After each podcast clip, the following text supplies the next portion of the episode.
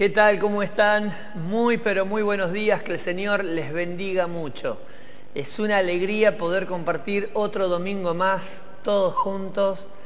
Un tiempo de comunión, un tiempo de oración, un tiempo de palabra de Dios, un tiempo en el que podemos juntos edificarnos por medio del consejo divino. No es un día más, es un día especial es el día que Dios ha preparado para cada uno de nosotros. Lo disfrutamos, agradecemos al Señor la vida, la salud, la posibilidad de estar en familia, ¿no? Porque tenemos esa bendición el día de hoy. Así que a disfrutarlo, a aprovecharlo y a darle al Señor el tiempo que Él se merece.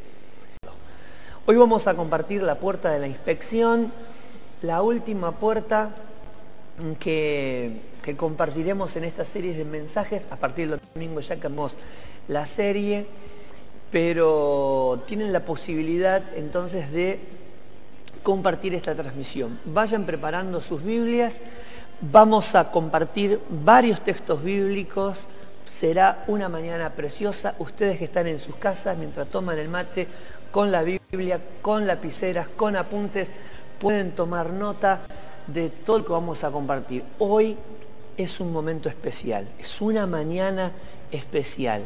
Así que en familia, ahora que tiene la posibilidad de sentarse en el sillón, en la mesa o en la cama, de tomar la Biblia, apuntes, Biblia, lapiceras y comenzar a tomar nota. Dice el libro de Nehemías, capítulo 3, versículo 28 eh, que los sacerdotes, cada uno frente a su casa, reconstruyeron el sector de la muralla sobre la puerta de los caballos. Nos lleva el, Espíritu Santo a observar cómo eh, Nemías y el pueblo de Israel empezó la tarea y la terminó. Y lo termina de una manera tremenda, ¿no? Porque en muy poco tiempo logran el objetivo. Lo que muestra cómo cuando hay unidad, cuando hay acuerdo, los proyectos se pueden alcanzar. En los versículos siguientes se nos van dando, como en los versículos anteriores, detalles de todos los que estuvieron involucrados en el trabajo y en la restauración este, correspondiente de las últimas puertas de las murallas de Jerusalén.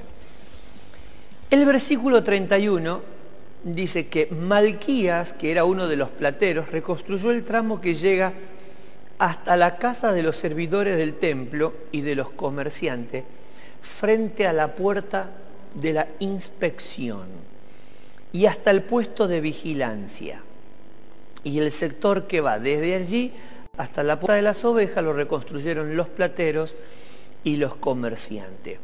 Lo que deja en evidencia es que había una puerta llamada la de la inspección. Otras versiones dicen la puerta del juicio. Pero en definitiva, lo que llama la atención es que hay una puerta que es muy diferente a las otras, o por lo menos tiene una función muy distinta. La palabra hebrea que se utiliza para inspección es mifkat, así como suena, M-I-F-K-A-D, mifkat, que no solamente tiene un significado, porque lo que hay que tener en cuenta es que cuando uno muchas veces busca el significado de una palabra en el diccionario, la RUS o de la Real Academia Española, lo que busca es la definición de la palabra. Cuando uno busca definiciones de palabras que aparecen en la Biblia, no solo te va a aparecer el significado, sino te va este, lo, que hay que, lo que nosotros tenemos que entender es que muchas veces las palabras tienen un valor conceptual, es decir, que va más allá de la definición, de lo que significa. Entonces, cuando aparece la palabra miskaf en este versículo, en Nemías 3:31, lo que hay que tener en cuenta es la etimología de la palabra. ¿Para qué se utilizaba la palabra? ¿En qué situaciones? ¿En qué circunstancias? ¿Se entiende? Entonces, cuando se habla de la puerta de la inspección, se entiende que inspección da eh, a entender que tiene que ver con inspección, con el control de una tarea que se asignó. Eh, cuando, por ejemplo, se hace un, eh, un, nombramiento o se asigna un cargo eh, para una tarea en particular o se da un mandato, lo que luego se hace es observar, examinar, fiscalizar la tarea que se asignó. Por eso el significado de la palabra es examen, es registro, es este, control, eh, comprobación, de comprobar, ¿no? Del verbo comprobar, observar, eh, vigilar. Fíjense que si buscamos definiciones vamos a encontrar muchas, porque se utiliza para diferentes eh, situaciones, circunstancias que pueden llegar a darse. Entonces puede significar varias cosas una misma palabra. ¿no?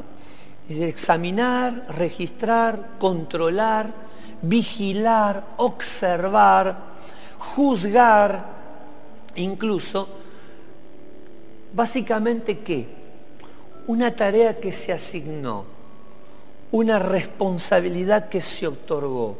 Decir, controlar a quien ha sido asignado para una tarea específica. Así que eh, Miskaf significa asignación también, inspeccionar.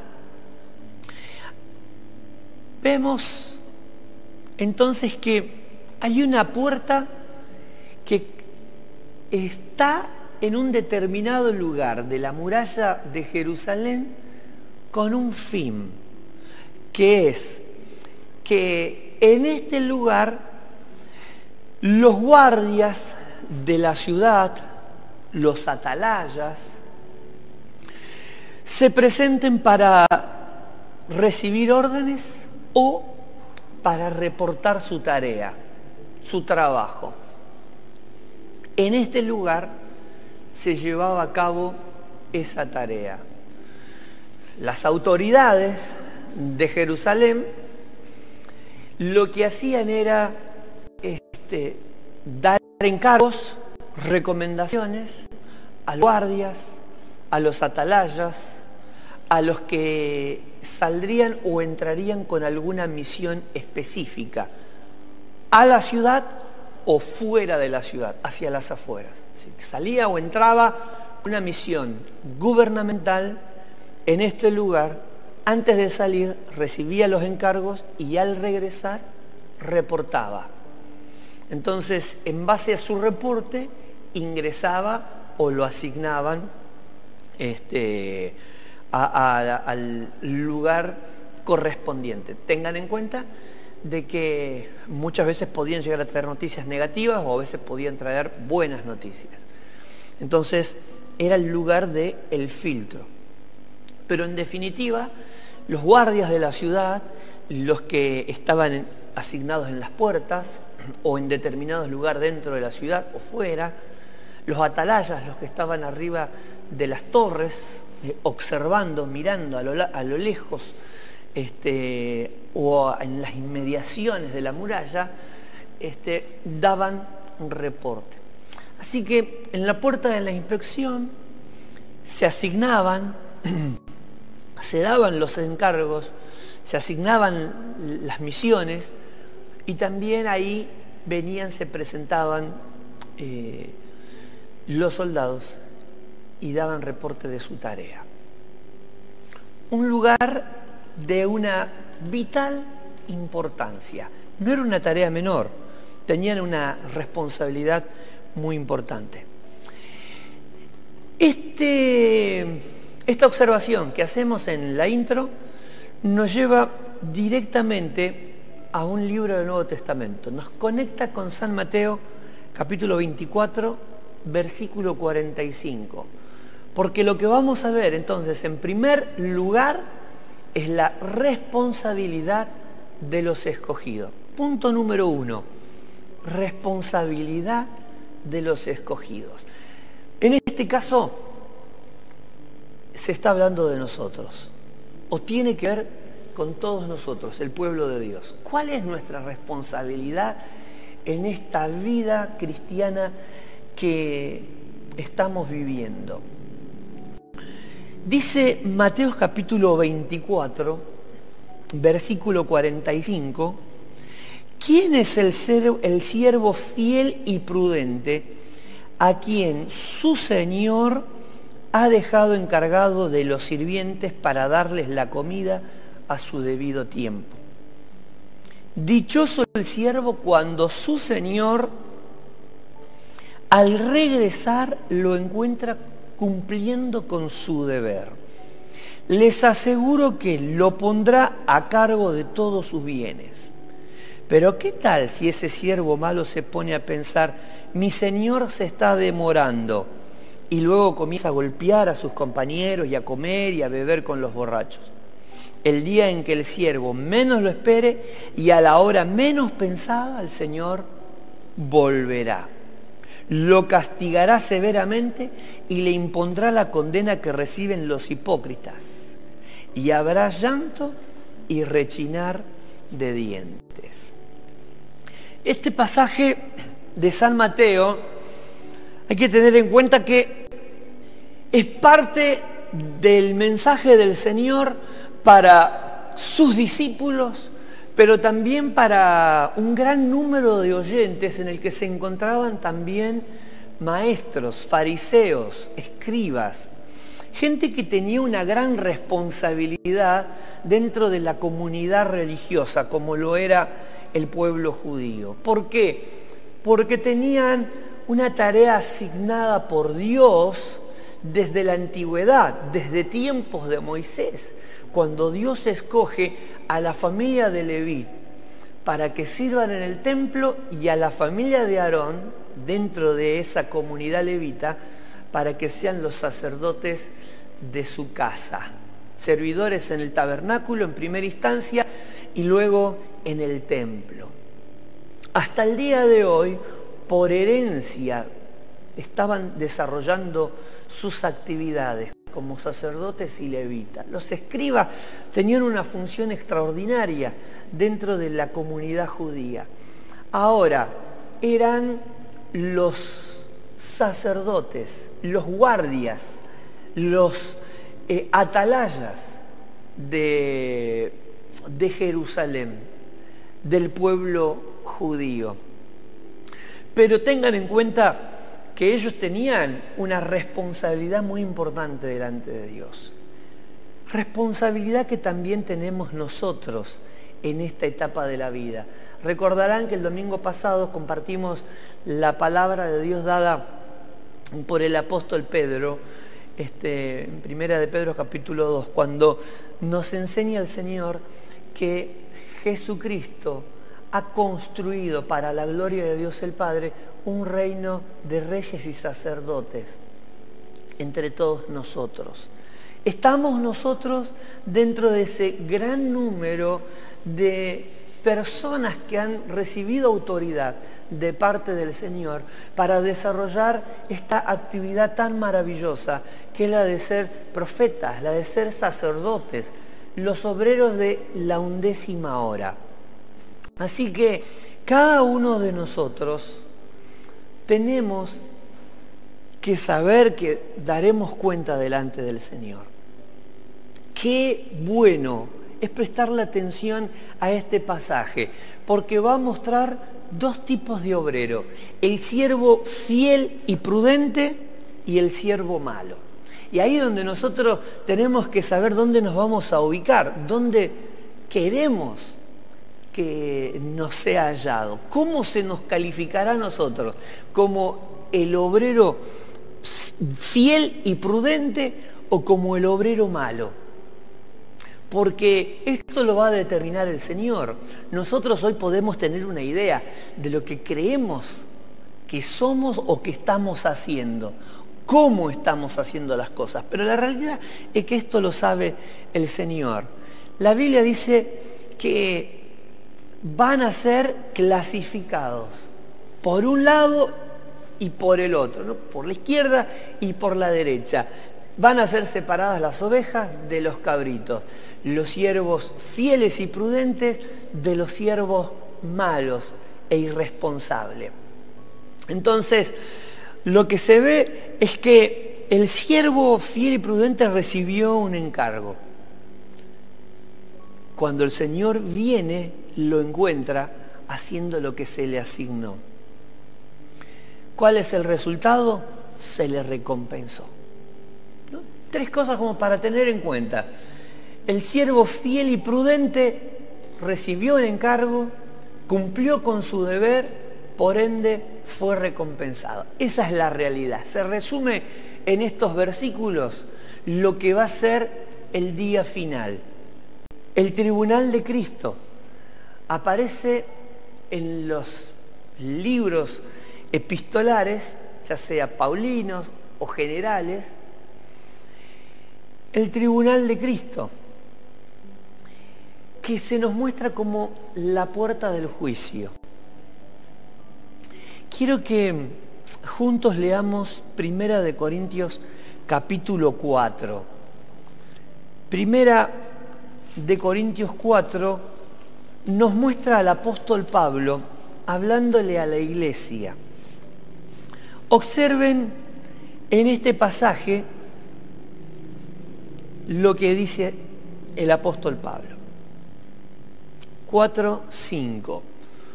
Por lo tanto, no juzguen nada antes de tiempo. Esperen hasta que venga el Señor. Él sacará a la luz todo lo que está oculto en la oscuridad y pondrá al descubierto las intenciones de cada corazón. Entonces, cada uno recibirá de Dios la alabanza que le corresponda. No juzguen nada antes de tiempo. Esperen hasta que venga el Señor. Él sacará a la luz lo que está oculto en la oscuridad y pondrá al descubierto, pondrá al descubierto, esta palabra que viene aquí es para subrayar las intenciones del corazón. Estuvimos viendo cuál es la responsabilidad de los escogidos, ¿no? Presentarse delante del Señor, saber que daremos cuenta delante del fiscalizador, que es el Señor Jesús. Ahora, la puerta del juicio, mencionada en Nehemías, tiene un valor espiritual. Nos muestra que la puerta del juicio es el tribunal de Cristo, que menciona el apóstol Pablo, y ahora lo vamos a ver. Entonces, toda la iglesia pasará por el tribunal de Cristo, que no necesariamente tiene que ver con el juicio final eh, que menciona Apocalipsis, que tendrá al, Señor, Rey de Reyes y Señor de Señores en el gran trono blanco, juzgando a los santos y a los pecadores, porque ese es otro tema, sino que está mostrando lo que va a pasar con cada uno de nosotros una vez que tengamos que partir. Todos pasaremos por el tribunal de Cristo, los escogidos. Entonces, eh, ¿qué es lo que va a ser juzgado. Lo primero que va a ser llevado a juicio va a ser las intenciones de nuestro corazón. Cuando se nos habla de las intenciones de nuestro corazón, lo que está enseñándonos el Señor a través de su palabra es que la forma en la que nosotros hicimos las cosas para Dios van a ser evaluadas. Las intenciones, el cómo, ¿no? Porque uno puede decir, yo hice esto, esto, esto, esto y esto. Pero lo que se va a evaluar es la intención. Y eso es importante, ¿no? Porque mucha gente dice, bueno, bueno, no digas nada, por lo menos lo hizo, ¿no? Lo mandaste a barrer, barrió. Y barrió mal. Y bueno, no le digas nada, por lo menos lo hizo. Y la realidad es que ese, bueno, pero por lo menos lo hice, bueno, pero por lo menos lo hizo, muchas veces trata de minimizar el valor de la responsabilidad que cada persona tiene. Y la realidad es que cuando vamos a la palabra de Dios, nosotros como hijos de Dios tenemos que tener en cuenta eso, que la intención de nuestro corazón va a ser evaluada. Es decir, el cómo hacemos, hicimos o haremos las cosas que el Señor nos ha encomendado.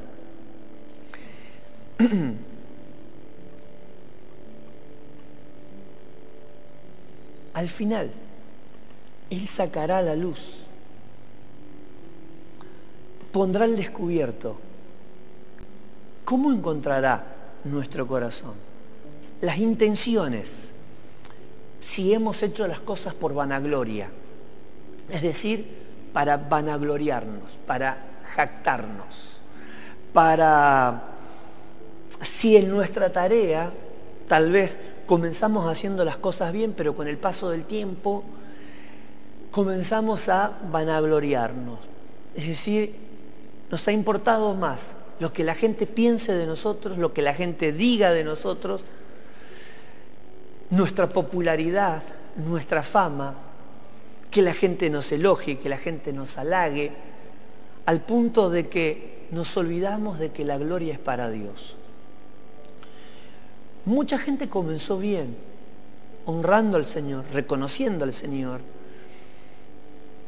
entendiendo que Dios no comparte su gloria con nadie, que todo lo que hacemos lo hacemos por gracia, que todo lo que hacemos es insignificante comparado con lo que Él hizo por nosotros y que si algo podemos hacer es por su misericordia. No porque seamos buenos, sino porque Él ha sido paciente, misericordioso con nosotros. Pero con el paso del tiempo, muchas veces, la aclamación popular, los likes en Facebook, los seguidores, los que adulan, han hecho que el corazón de muchos se enfríe, se desvíe y comience a tomar algo que no le correspondía. Es la alabanza del Señor. Tomar la gloria del Señor para gloria propia. Y pusieron más en relevancia la importancia del instrumento que aquel a quien se sirve. Tenemos que tener cuidado, todos, los obreros, los servidores, todos, los pastores, los apóstoles, los profetas, los maestros, los que enseñamos, los que predicamos, los que tenemos este, algún tipo de virtud que por misericordia nos ha dado el Señor, los músicos, los ministros, los que tienen éxito en, su liderazgo, en su servicio, en su tarea de adorador, de salmista, de músico, de, de líder, porque hay algo que tenemos que tener en cuenta, todo es por gracia. Si todo lo que hacemos lo hacemos con vanagloria, con orgullo, con soberbia, tratando de ser superior a los demás, mejor que los demás, tenemos que saber que nuestra tarea puede ser en vano. Las intenciones del corazón, ¿será que habrá sido para sacar provecho?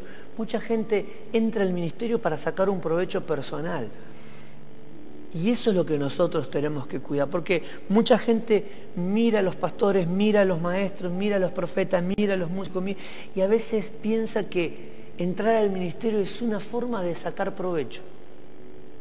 Para ganar una chica, para ganar a un muchacho, este, para sacar una ventaja económica, para eh, hacer un negocio de la obra del Señor, del ministerio. Eh, hay veces que las intenciones no son puras, no son buenas. Lo que se quiere sacar es provecho de un ministerio. Y cuando apuntamos a eso puede que nos vaya bien, porque tengamos buena gente que maneje nuestra imagen, buena gente que maneje nuestras redes sociales, buena gente que maneje este, nuestras actividades, eh, nuestras agendas, un montón de cosas.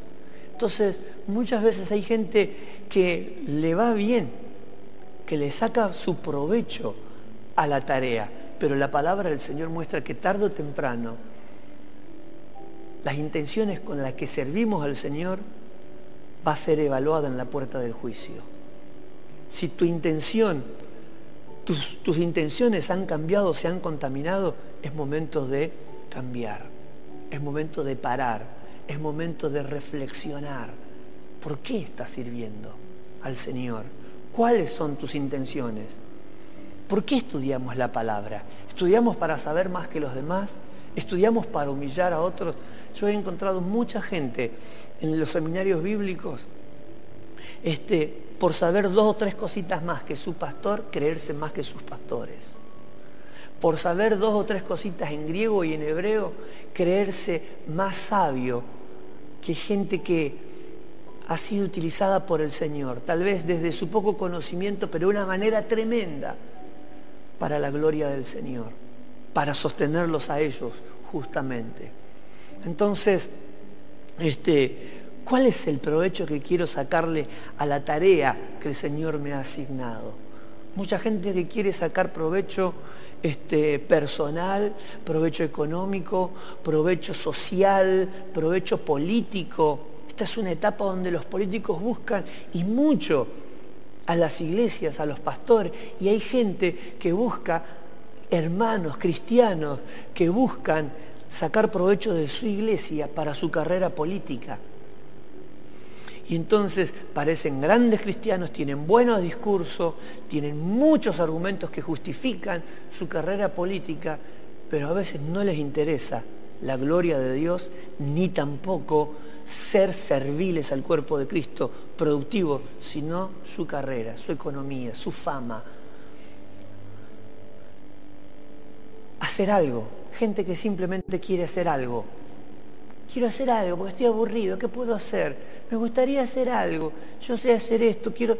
Hay veces que hay gente que no le da el valor a las cosas, no se da cuenta que el servicio al Señor no es para hacer algo simplemente, para estar entretenido.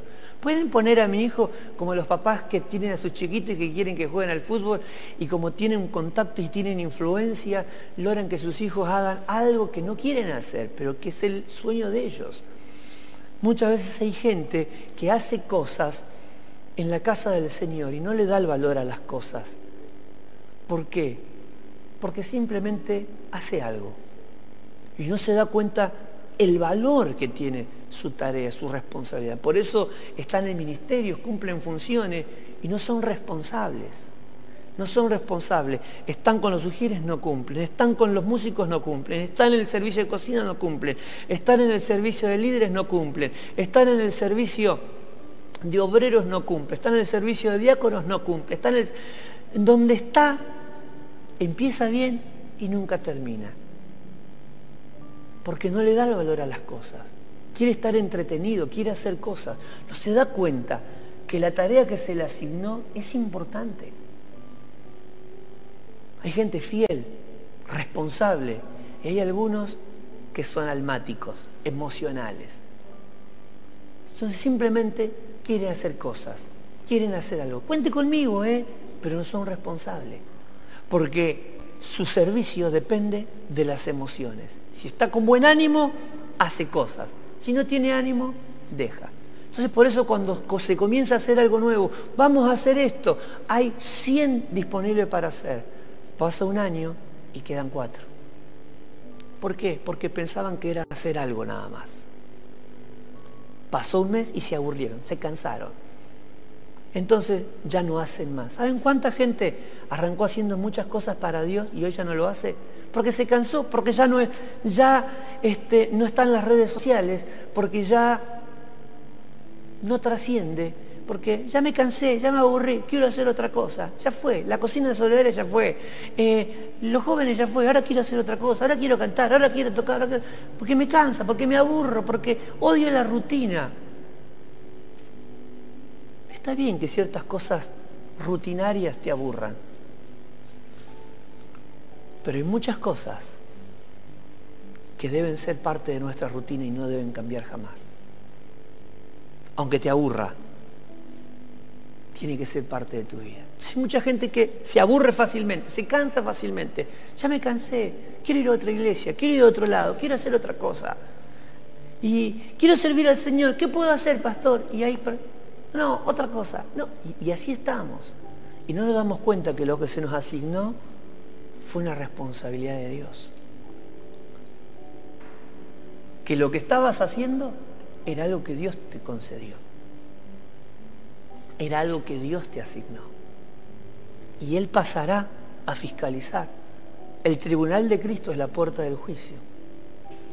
Por eso dice la palabra de Dios, Él sacará las intenciones del corazón a la luz.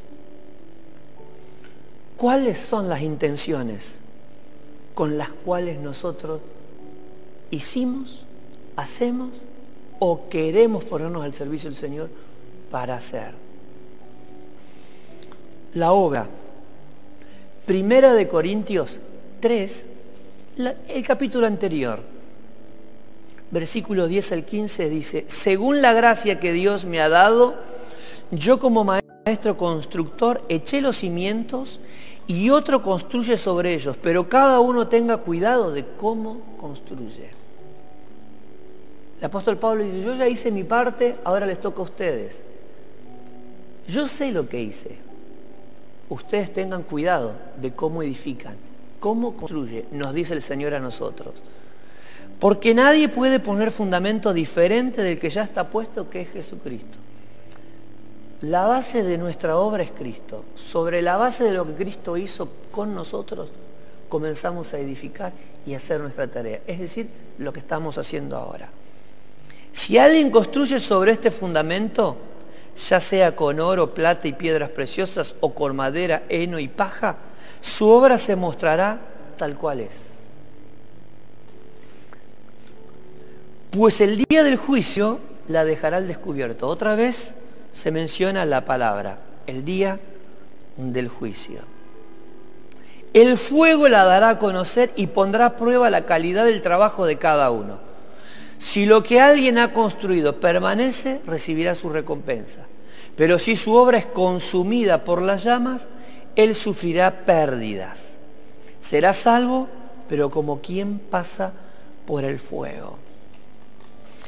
Lo que muestra este pasaje es la obra nuestra, cómo es, cómo fue y cómo se evaluará. Se evaluará por el fuego. ¿Dónde?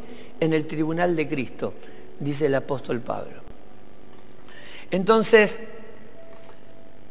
e-, es evidente que al poner estos tres ejemplos, o seis, ¿no? porque tres son positivos y tres son negativos, ¿no? este, menciona eh, el oro, la plata y el diamante. Oro, plata y piedras preciosas. Y lo negativo sería la madera, el heno y la hojarasca, la paja. Entonces, al ser pasados por el fuego, lo que es oro, plata y piedras preciosas prevalecerá porque el fuego no lo destruye, al contrario, lo purifica. Pero en el caso de lo que es este, madera, por más bien tallado que esté, por más bueno que aparente, lo que está en base a, heno o jarasca, por más que esté bien trabajado, bien reciclado, bien aprovechado, en el fuego no pasa la prueba del fuego, se desvanece, se destruye. Entonces, lo que pone en relevancia en relación a nuestra obra, el Espíritu Santo, es cuando se nos habla de oro o se nos habla de plata, que podríamos empezar por ahí, se nos habla acerca de la durabilidad.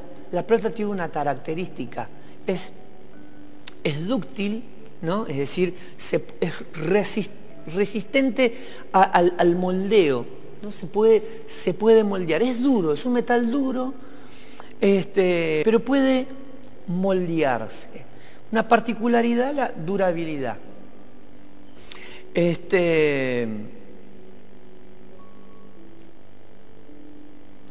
en cuanto a la plata, la plata es sencilla, ¿no? En relación al oro. Es sencilla. Es un metal blanco, es un metal sencillo pero fuerte, resistente, es moldeable, resiste, este, es más duro que el oro, pero se moldea, se puede moldear. Sencillo, humilde, pero es lindo, pero es bello, es fuerte y se puede moldear. ¿Cómo es nuestra obra? ¿Cómo es nuestra tarea? No importa que sea una tarea sencilla, no importa que no sea una tarea destacable, porque mucha gente muchas veces se compara, ¿no? Nosotros hemos estado comentando meses anteriores porque hemos perdido en la iglesia gente muy linda. Pero en una ocasión eh, mi suegrita vivía todavía, ¿no?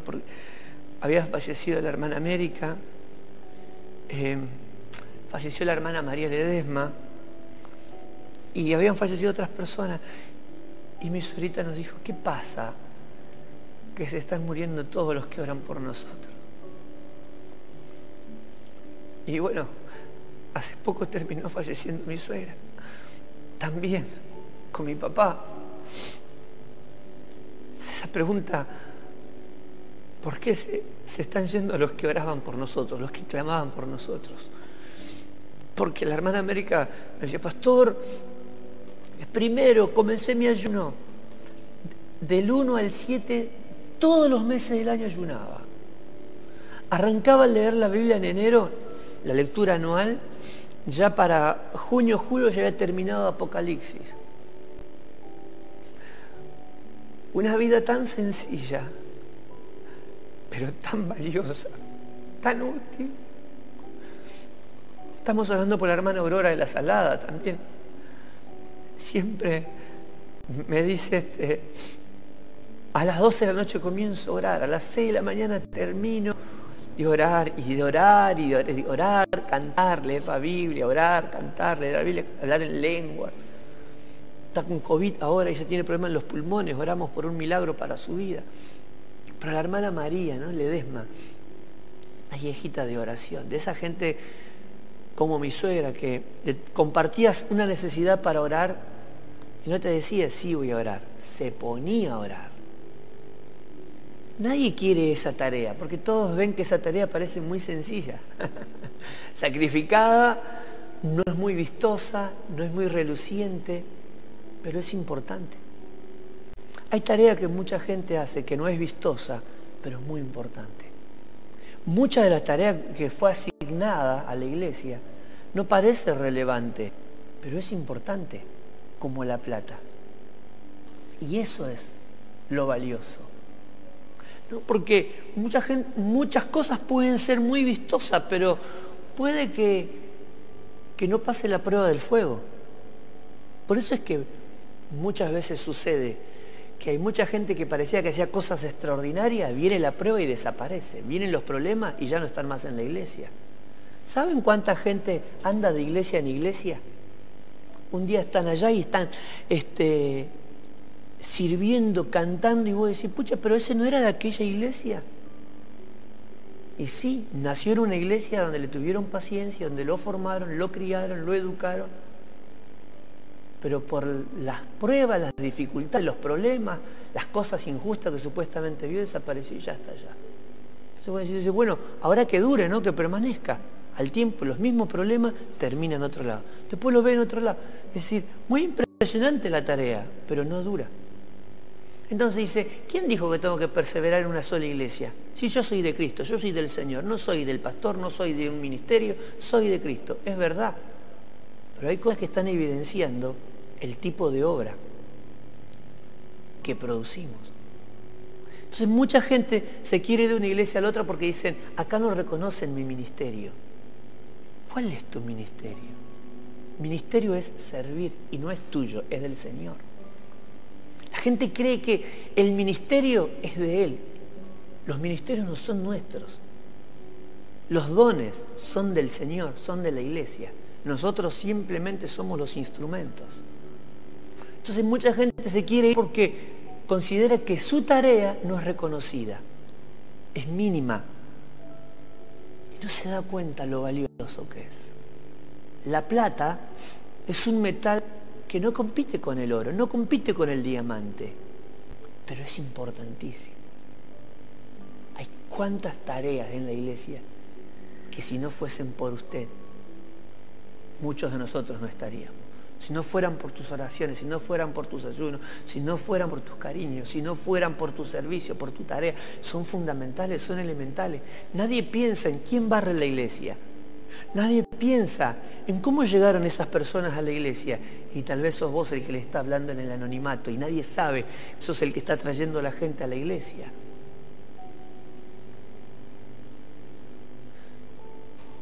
El oro tiene una particularidad, es el, uno de los metales más valiosos.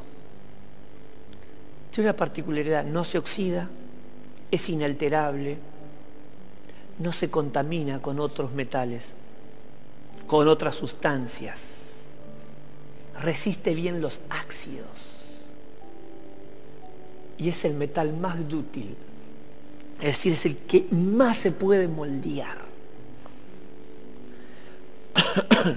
¿Cómo es tu tarea? Porque este pasaje habla de la durabilidad, la belleza y la sencillez de nuestra tarea. La durabilidad porque en cuanto al oro, porque es inalterable. He visto gente que, como mi suegra, como mi padre, que de manera inalterable ha servido al Señor.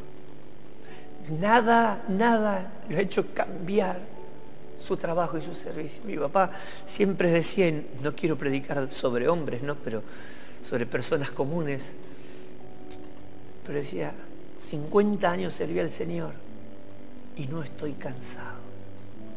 La misma pasión y la misma ganas de querer servir al Señor, hasta que ya no pudo por su salud, pero inalterable resistente. ¿Cuántos tenemos que comenzar a revisar nuestra obra? El oro no se oxida y es inalterable. La perseverancia es fundamental, es clave de nuestra tarea.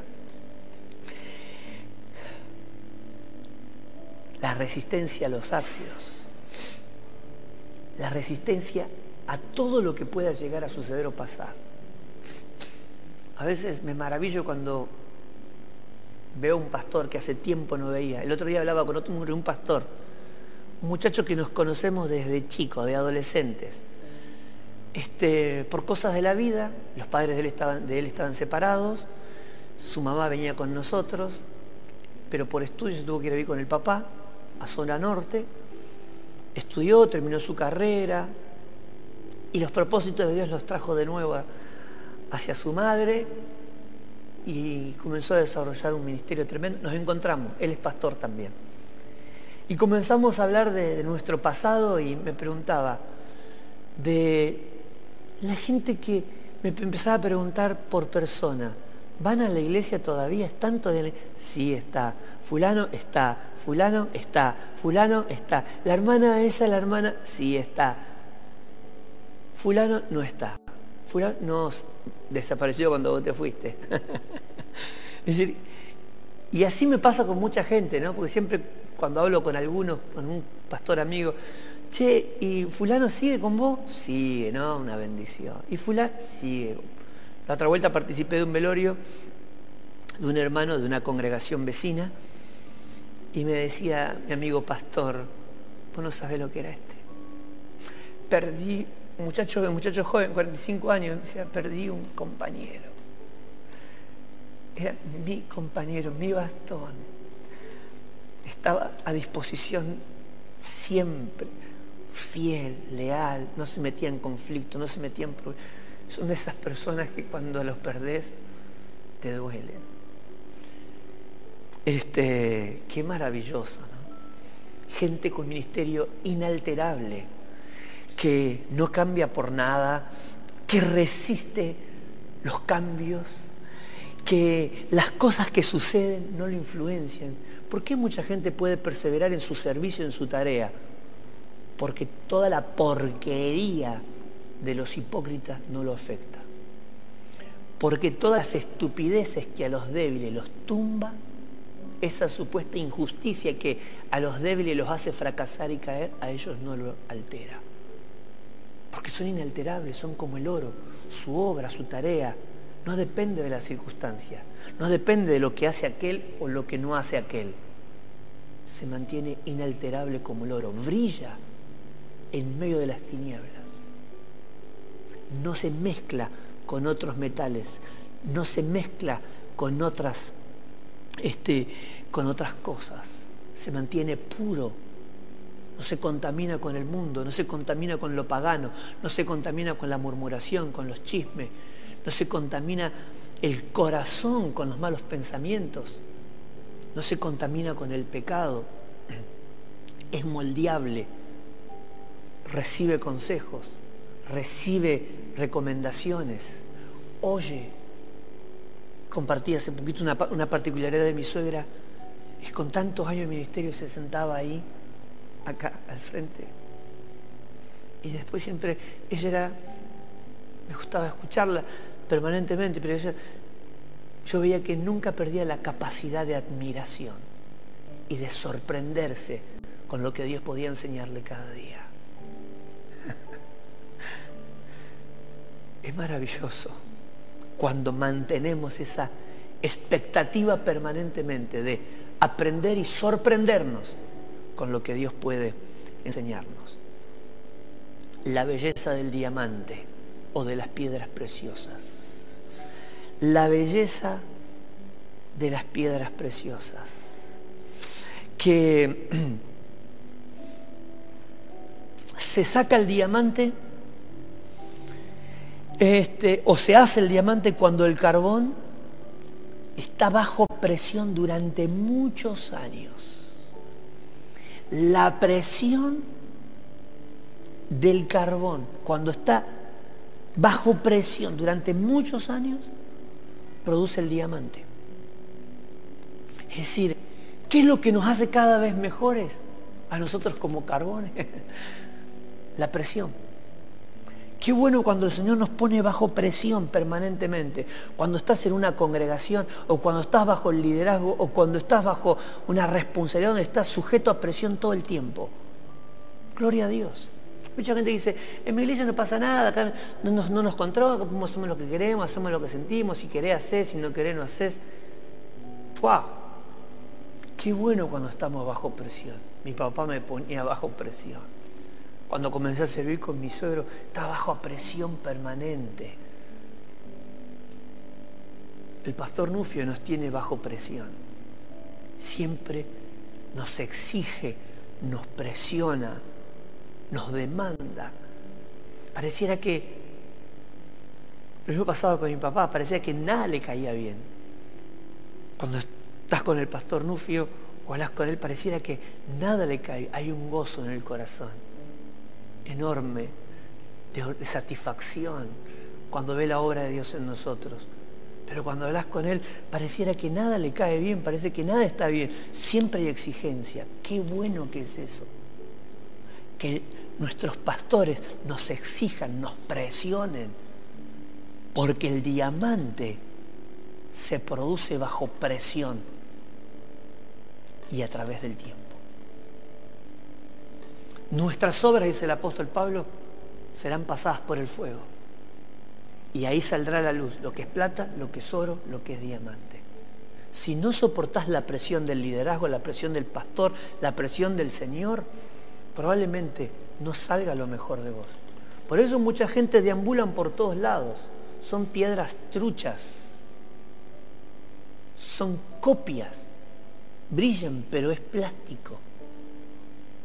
Una cosa es ver un diamante y otra cosa es ver un dije con una similitud de diamante. Lo podés comprar en cualquier joyería, pero no lo es. Un mazazo y se rompe el diamante es irrompible y es extraordinariamente bello. Nuestra obra será evaluada. El proceso El tiempo saca lo mejor de nosotros. Está bueno sacar obreros rápido, ¿no? Sacar pastores de un día para otro, ministros de un día para otro. Hay gente que les gusta brillar, pero no soportan la presión. No son diamante.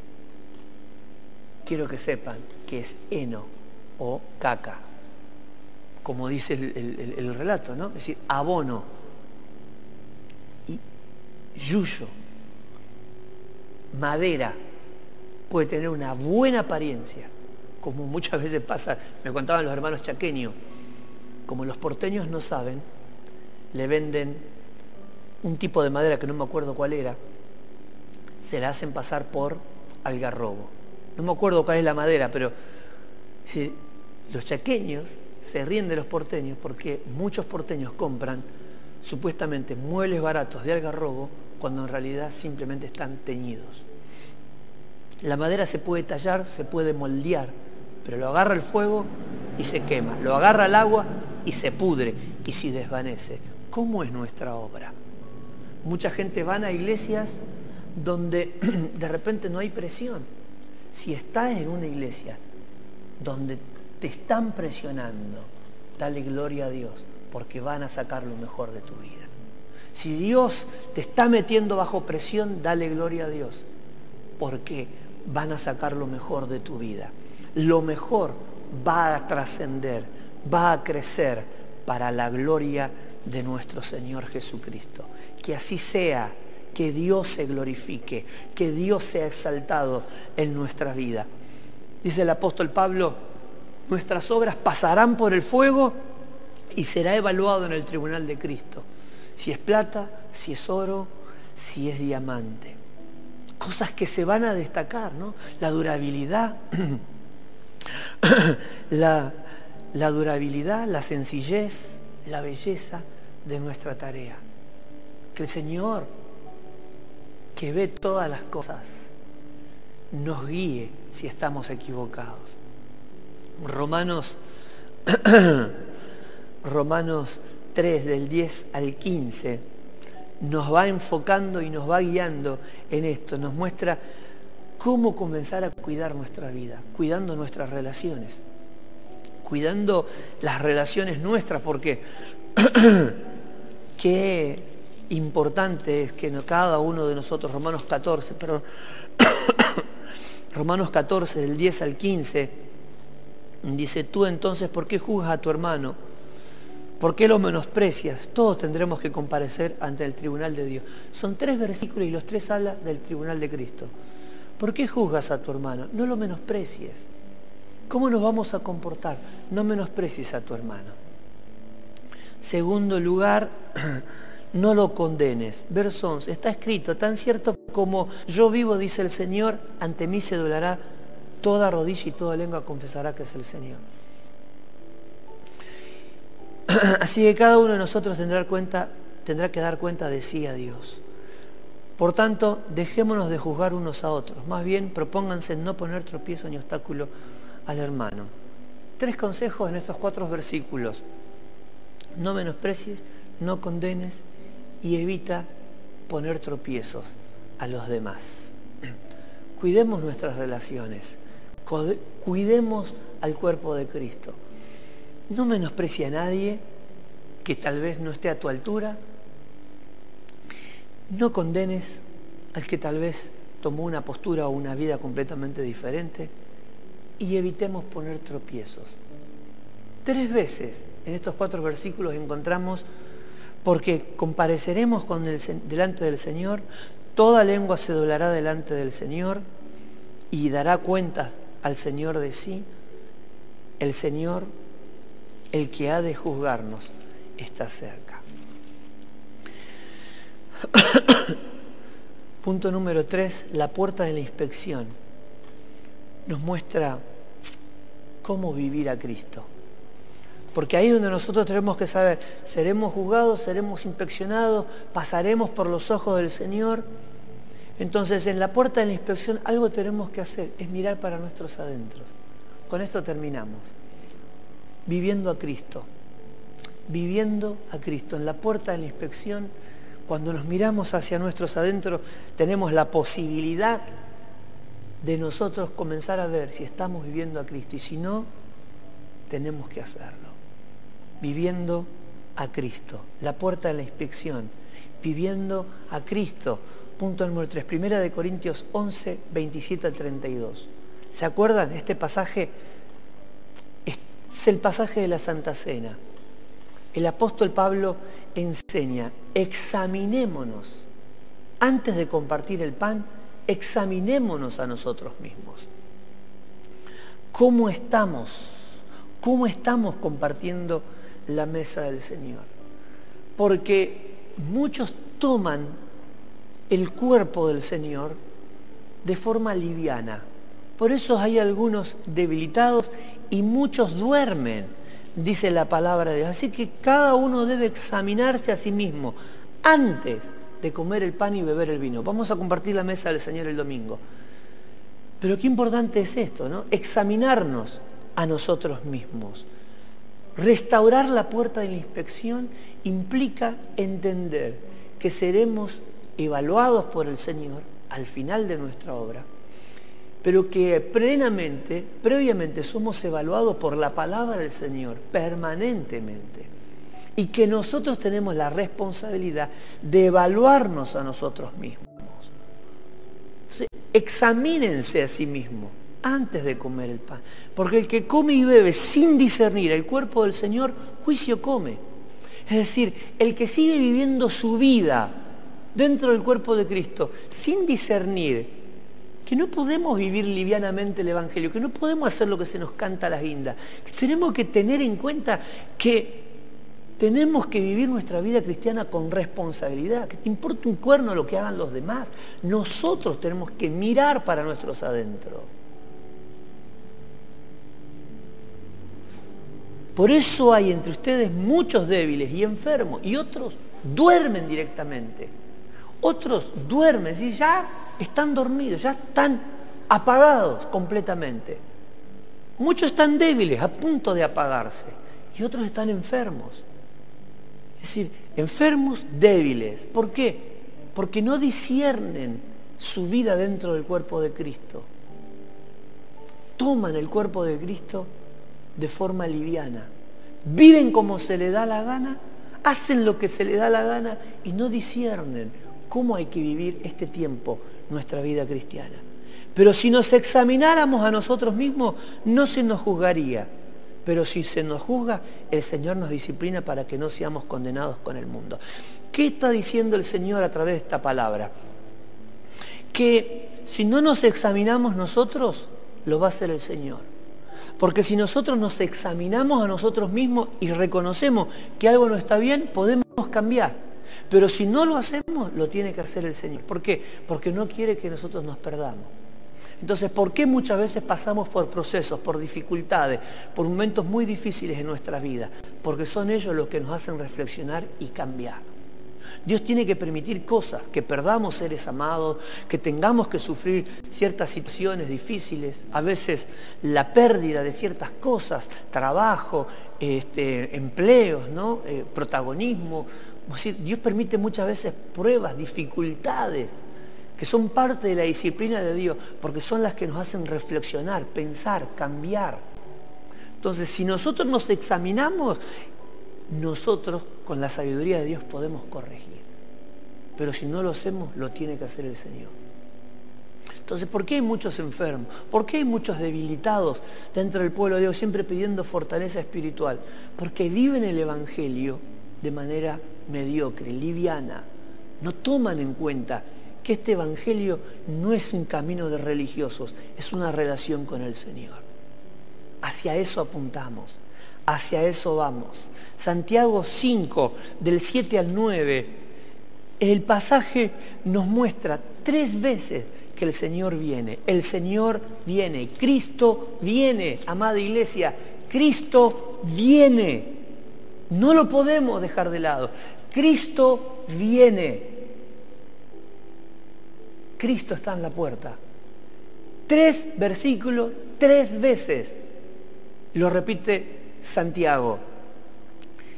Los ejemplos, mire, Por tanto, hermanos, tengan paciencia hasta la venida del Señor. Tengan paciencia hasta la venida del Señor. Es decir, debemos ser pacientes. Miren cómo espera el agricultor a que la tierra dé su precioso fruto y con qué paciencia guarda la temporada de lluvia. La primera parte ya introduce la venida del Señor. El Señor está cerca. Sean pacientes. Entonces, pacientes sirviendo al Señor. No dejes de servir al Señor, no dejes tu tarea, no dejes de hacer lo que Dios te encomendó. Por más que sea como la plata, algo sencillo, humilde, que trasciende poco, es importantísimo. Seguilo haciendo. Seguí adelante con tu tarea. Que sea durable como el oro. Que no se contamine con nada. Que sea moldeable pero que sea inalterable, que no cambie nunca la forma y la manera en la que harás las cosas para el Señor. Pacientes, sirviendo al Señor, miren como el agricultor espera que la tierra dé su fruto, que la lluvia caiga y que el fruto llegue. De la misma forma, ustedes también, pacientes, pacientes, pacientes, sirviendo al Señor. Así también ustedes manténganse firmes, aguardando con paciencia la venida del Señor que se acerca. Segunda vez que dice, la venida del Señor está cerca. Manténganse firmes. ¿Firme hasta cuándo? Hasta que Cristo venga.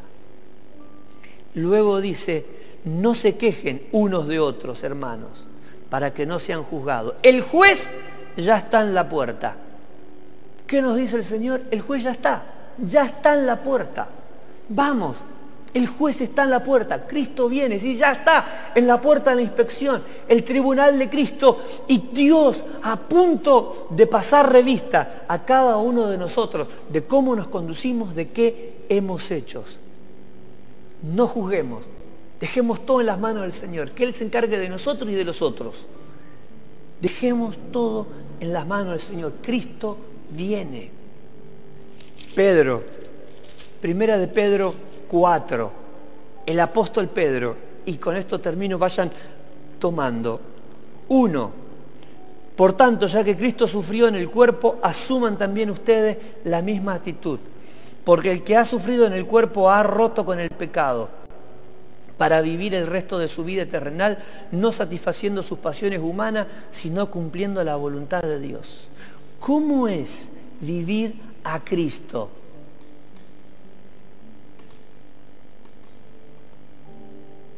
Sufriendo en el cuerpo. La vida de Cristo.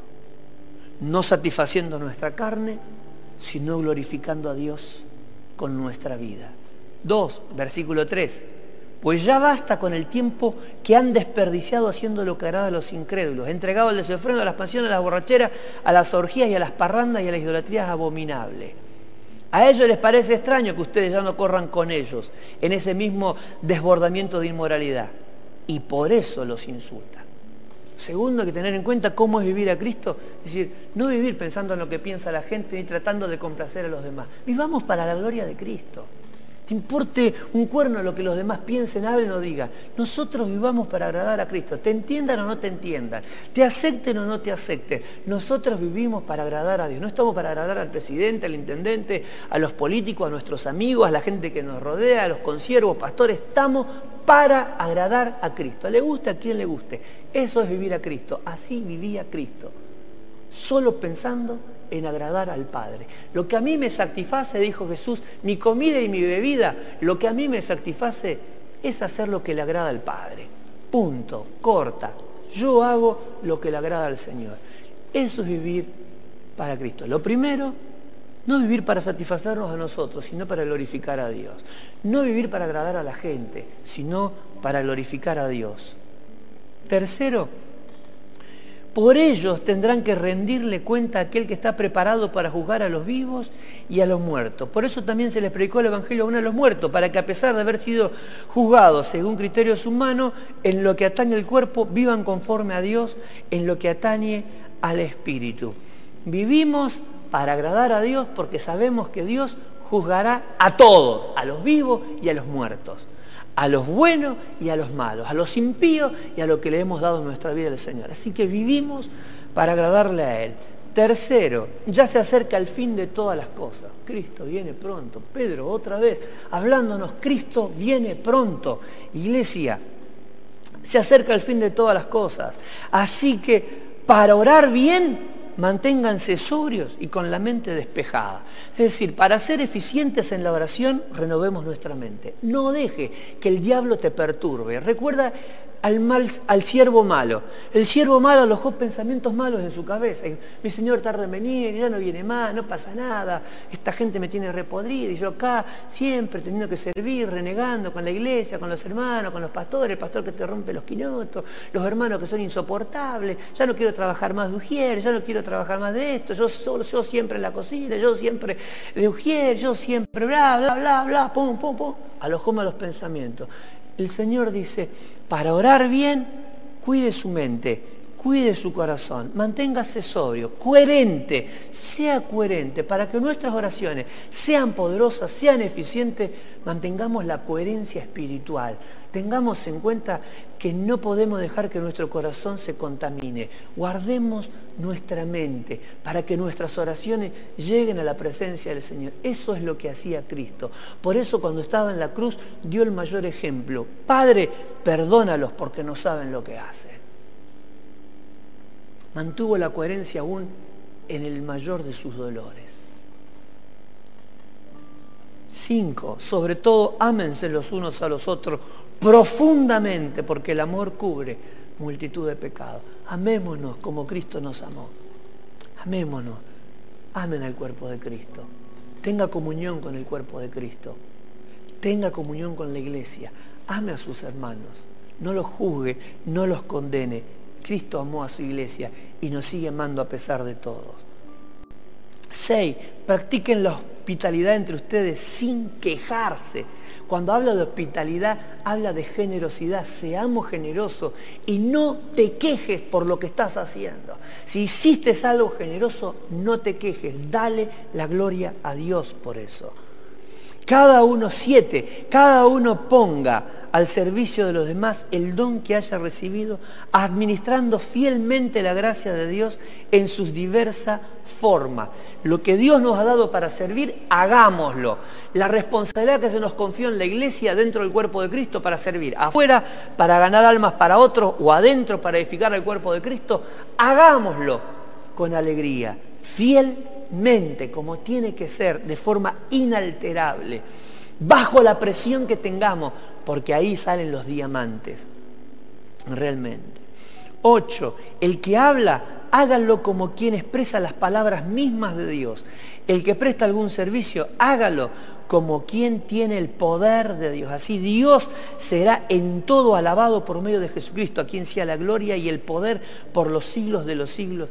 Amén. Si vas a hablar algo, que sea la palabra de Dios y como quien sea la palabra de Dios. No venimos a contar cuentos, no venimos a contar chistes, no estamos para hacer algo que entretenga a los demás, estamos para ser profetas, comunicar la palabra de Dios. No estamos para agradar o entretener, estamos para edificar al cuerpo de Cristo. Si esa es tu responsabilidad también, que sea también para la gloria de Dios. No estamos para hablar pavada, estamos para edificar al cuerpo de Cristo. No estamos para engañar o confundir, no estamos para entretener, estamos para edificar a la iglesia del Señor. Que Dios te use como adolescente, como joven, en los Zoom, en las redes sociales, que el Señor te use en YouTube, en donde tenés la posibilidad de estar, en la radio, en la televisión, en donde fuese, que sea la palabra de Dios para honrar a Dios, para glorificar su nombre, para edificar a su cuerpo. 9. Queridos hermanos, no se extrañen del fuego, del fuego de prueba que están soportando como si algo insólito aconteciese. Al contrario, alégrense. Si vienen las dificultades, no te desanimes. Dios está con nosotros. Dios está con nosotros. 10. Dichosos ustedes si los insultan por causa del nombre del Señor. Gloria a Dios si de repente comenzamos a sufrir algún tipo de discriminación por la fe que profesamos. También lo hicieron con el Señor Jesús. También lo hicieron con Él. 11. Porque es tiempo de que el juicio comience por la familia de Dios. Y si comienza por nosotros, ¿cuál será el fin de los que se rebelan contra el Evangelio de Dios? 12. Tengamos en cuenta, 11. Tengamos en cuenta que Jesús pasó, pasó por la vara de medir. Y dice Hebreos, y no cometió pecado. Por eso el Padre lo exaltó hasta lo sumo, dándole un nombre que sobre todo nombre, dice Efesios. Para, para que delante de él todo risa se doble y lengua confiese que Jesucristo es el Señor. 12. Si el justo con a duras penas se salva, ¿qué será el impío y el pecador? Así que los que sufren según la voluntad de Dios, entréguense a su fiel Creador y sigan practicando el bien. Tengamos en cuenta que el juicio comienza por la casa de Dios. En la puerta de la inspección, los primeros que pasamos somos nosotros. Que Dios permita que podamos ser aprobados.